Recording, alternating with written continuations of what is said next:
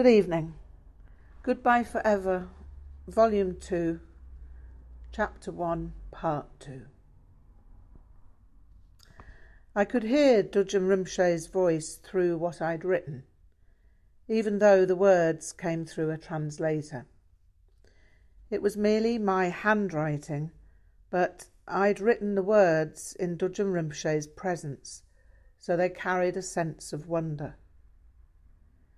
The fact that I had written the words in Dudjom Rinpoche's room seemed miraculous. I had no vocabulary or grammar, however, through which I could explain that to anyone. Whenever Dudjom Rinpoche gave me Dzogchen teachings, he asked me to represent them in my own language, in order that they could be translated back to him in Tibetan.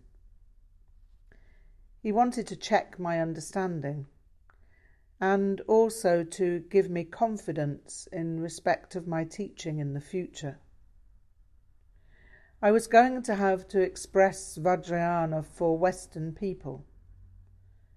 That would require my not merely substituting Tibetan words for English words, but conveying the meaning of the words in a way that delivered their dynamic value. How I taught had to make cogent sense in Western ears. Making sense is a bland, lackluster expression. If or when I ever taught, I'd want it to have the cathartic immediacy, invigorating immanence, and emancipating conviction which rang in my ears when Dudjom Rinpoche taught. How was I ever to accomplish anything remotely like that? I knew I didn't want to employ the pietistic or academic linguistics I read. I'd made a start. When explaining Vajrayana to Westerners, I'd commenced expressing Vajrayana with less of that type of language in my representations of what Kyabje Dudjom Rinpoche had taught. But what more could I achieve? I did not know. I'd be at retirement age before anything like cathartic immediacy was feasible, even if I used every holiday for solitary retreat. I'd been inspired by Chogyam Trungpa Rinpoche's books in terms of expressing Vajrayana in contemporary English. But I would not set out to emulate his personal stylistics, much as I enjoyed and was inspired by them. It was his use of contemporary vernacular and psychological terms that presented me with the key and for that alone I remain indebted to him. Kyabje Dudjom Rinpoche had said that there was some connection between me and Chogyam Trungpa Rinpoche, but that might only unravel itself in the future, depending on circumstances. Kyabje Dudjom Rinpoche had made so many life changing declarations in such a short period of time that I felt as if it would take the rest of my life to unpack them all. Sometimes I felt as if Dudjom Rinpoche might simply appear in our front room or emerge from a crowd in town. There were a few occasions when I caught fleeting impressions of him in the faces of passing people in shops and in railway stations, as though he were keeping a spacious surveillance. Nonsense, of course, and I had no desire to spiritualize such fantasies. I'd always been given to seeing what wasn't there, according to my father. But sometimes these fantasies have proved to touch on reality.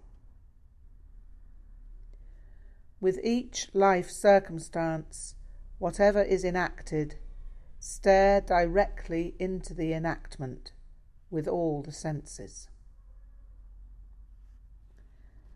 My mother had recounted her paranormal experiences, particularly around her brother Bernd dying on the Russian front in World War II. She had sustained bruises in the places where the bullets had hit Bernd. I never experienced anything that visceral. But sometimes something genuine washed through me. I'd been unusually close to Dudjom Rinpoche for a short period of time, and it had changed my life. I was most bereft, baleful, and bemused, but also brilliant bodacious, and beatific. Little wonder I kept seeing Dudjom Rinpoche. After a day or so recovering from jet lag, my father's quote came back to me. Home is the sailor home from the sea, and the hunter home from the hill. This is what he said when he first saw me on the day of my arrival from India. I looked it up in his large book of English verse. Under the wide and starry sky, dig the grave and let me lie. Glad did I live and gladly die, and I laid me down with a will. This be the verse you grave for me. Here he lies where he longed to be. Home is the sailor, home from the sea and the hunter home from the hill. Glad did I live and gladly die. Well, glad did I live, certainly, but I was not quite ready to die. Well, not as gladly. I didn't think that my father was trying to be profound. It wasn't his way. Those were simply words which could be used when someone returned from somewhere. I'd heard those words used before in that way, and that was the style in which he'd quoted them. There was no reason, however, why I shouldn't look at the meaning of the verse as it could apply to me. In a sense, I'd already died. My national health insurance number was identical. My driving licence was the same. And, barring some exotic visa stamps, my passport was indistinguishable. These documents testified that someone lived on, but maybe only as printed paper and cardboard. My mother, father, and brother knew who I was, but I was uncertain. With each life circumstance, whatever is enacted, stare directly into the enactment with all the senses.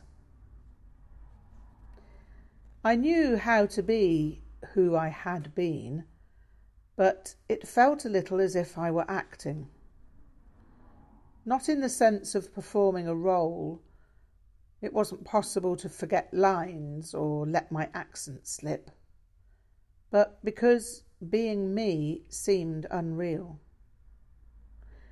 I concluded that it was merely the result of reverse culture shock. Yes, that could be it. The days went by, however, and I knew that I'd died. The old version of whoever I was was merely haunting my new life. I'd have to accept the sensation and simply live it without mawkish self consciousness. The idea of inhabiting different versions of myself took me back to an afternoon in Bodhanath, sitting with Dudjom Rinpoche, and listening to his teaching on the 12 manifestations of Guru Rinpoche. I went directly to my folder of notes and read what Kyabje Dudjom Rinpoche had said on that occasion. Times when Guru Rinpoche most important actions of life displaying, Dudjom Rinpoche explained. On the tenth days of lunar calendar falling, then you must always be practicing. He then gave me a list of Guru Rinpoche's activities on each of the tenth days in the year. Dudjom Rinpoche then explained that in the Ser Treng instruction it is stated that on the tenth day in particular I shall come to the Himalayan lands but shall be present everywhere, riding the rays of sun and moon and the mists of rainbows, to abolish obstacles of my sons and daughters. I shall then give all empowerments you wish. This is my pledge. If you practice every tenth day, your community will enjoy happiness and well being. Dudjom Rinpoche smiled. Guru Rinpoche this promise many times making, so completely trusting. Every tenth day practicing. The instruction, Dudjom Rinpoche laughed, this instruction like a beautiful girl dressed towards you flaunting, so must be welcoming. Then she's stepping forward, then you must feasts of every kind of happiness offering. Kyabje Dudjom Rinpoche often teased me about my predisposition in respect of girlfriends. This was not in any sense of it being an error, but because it was part of my personality that he enjoyed. His enjoyment, however, was mysterious because it always burgeoned with a wealth of knowledge and foresight.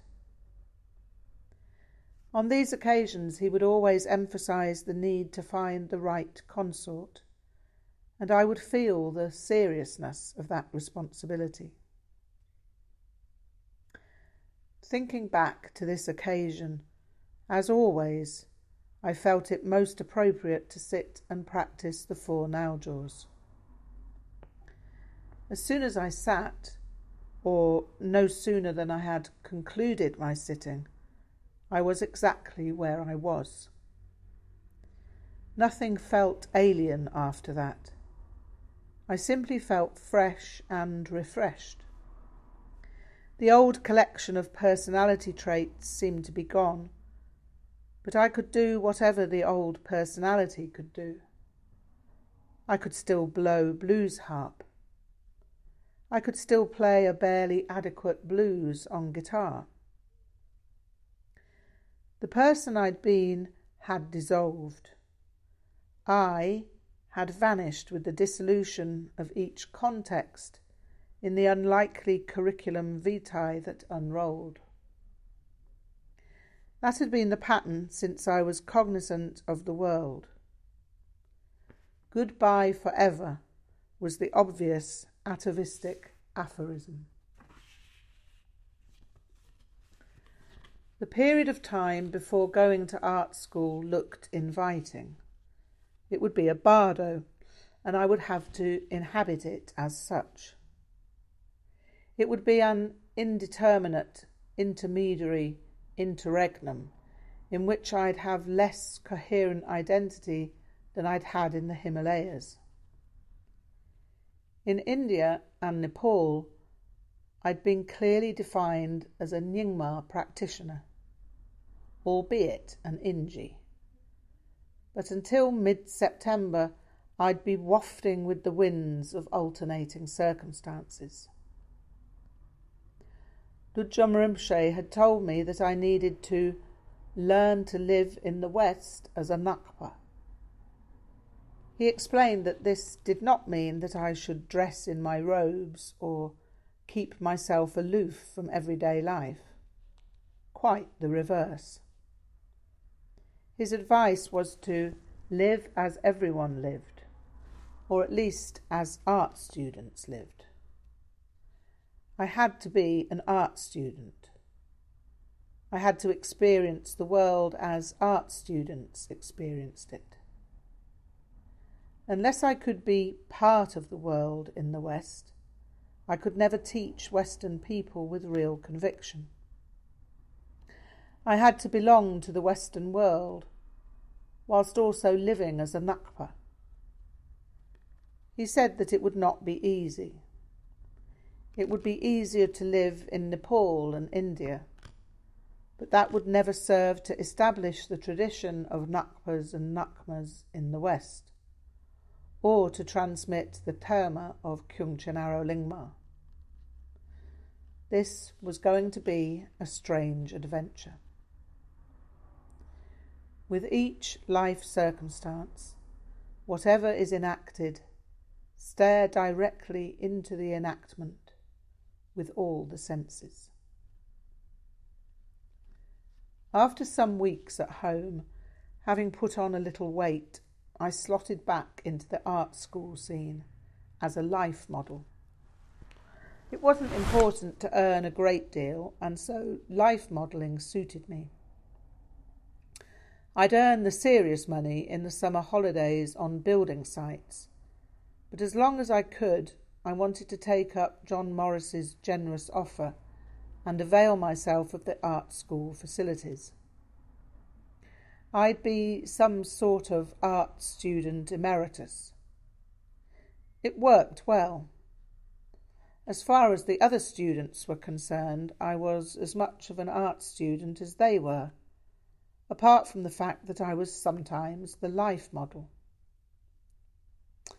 I mainly life modelled at Guildford Art School, but I had some sessions in the old art school building for portraiture. The portraiture paid less, but fortunately I always got more work in the posing pouch. Strangely enough, women could model entirely naked but men had to wear posing pouches due to the presence of those under 18 years of age. I was lucky inasmuch as men were a rare commodity as life models, and so there was no lack of employment. With each life circumstance, whatever is enacted, stare directly into the enactment with all the senses. It was strange, but then life was always strange. I couldn't help but reflect that a few months previously I'd been sitting with Kyabje Dudjom Rinpoche, and now I was sitting in a posing pouch with twenty odd people observing me. They'd walk into the room with their pencils in their hands. But unlike Bob Dylan's song, they saw me almost naked, but never asked, Who is that man? I was simply the life model. There was nothing else to know. Life modelling was useful employment for a Nyingma Ngakpa. With each life circumstance, whatever is enacted, stare directly into the enactment with all the senses. Considering this will make you happy. Be of great good cheer. A Maho.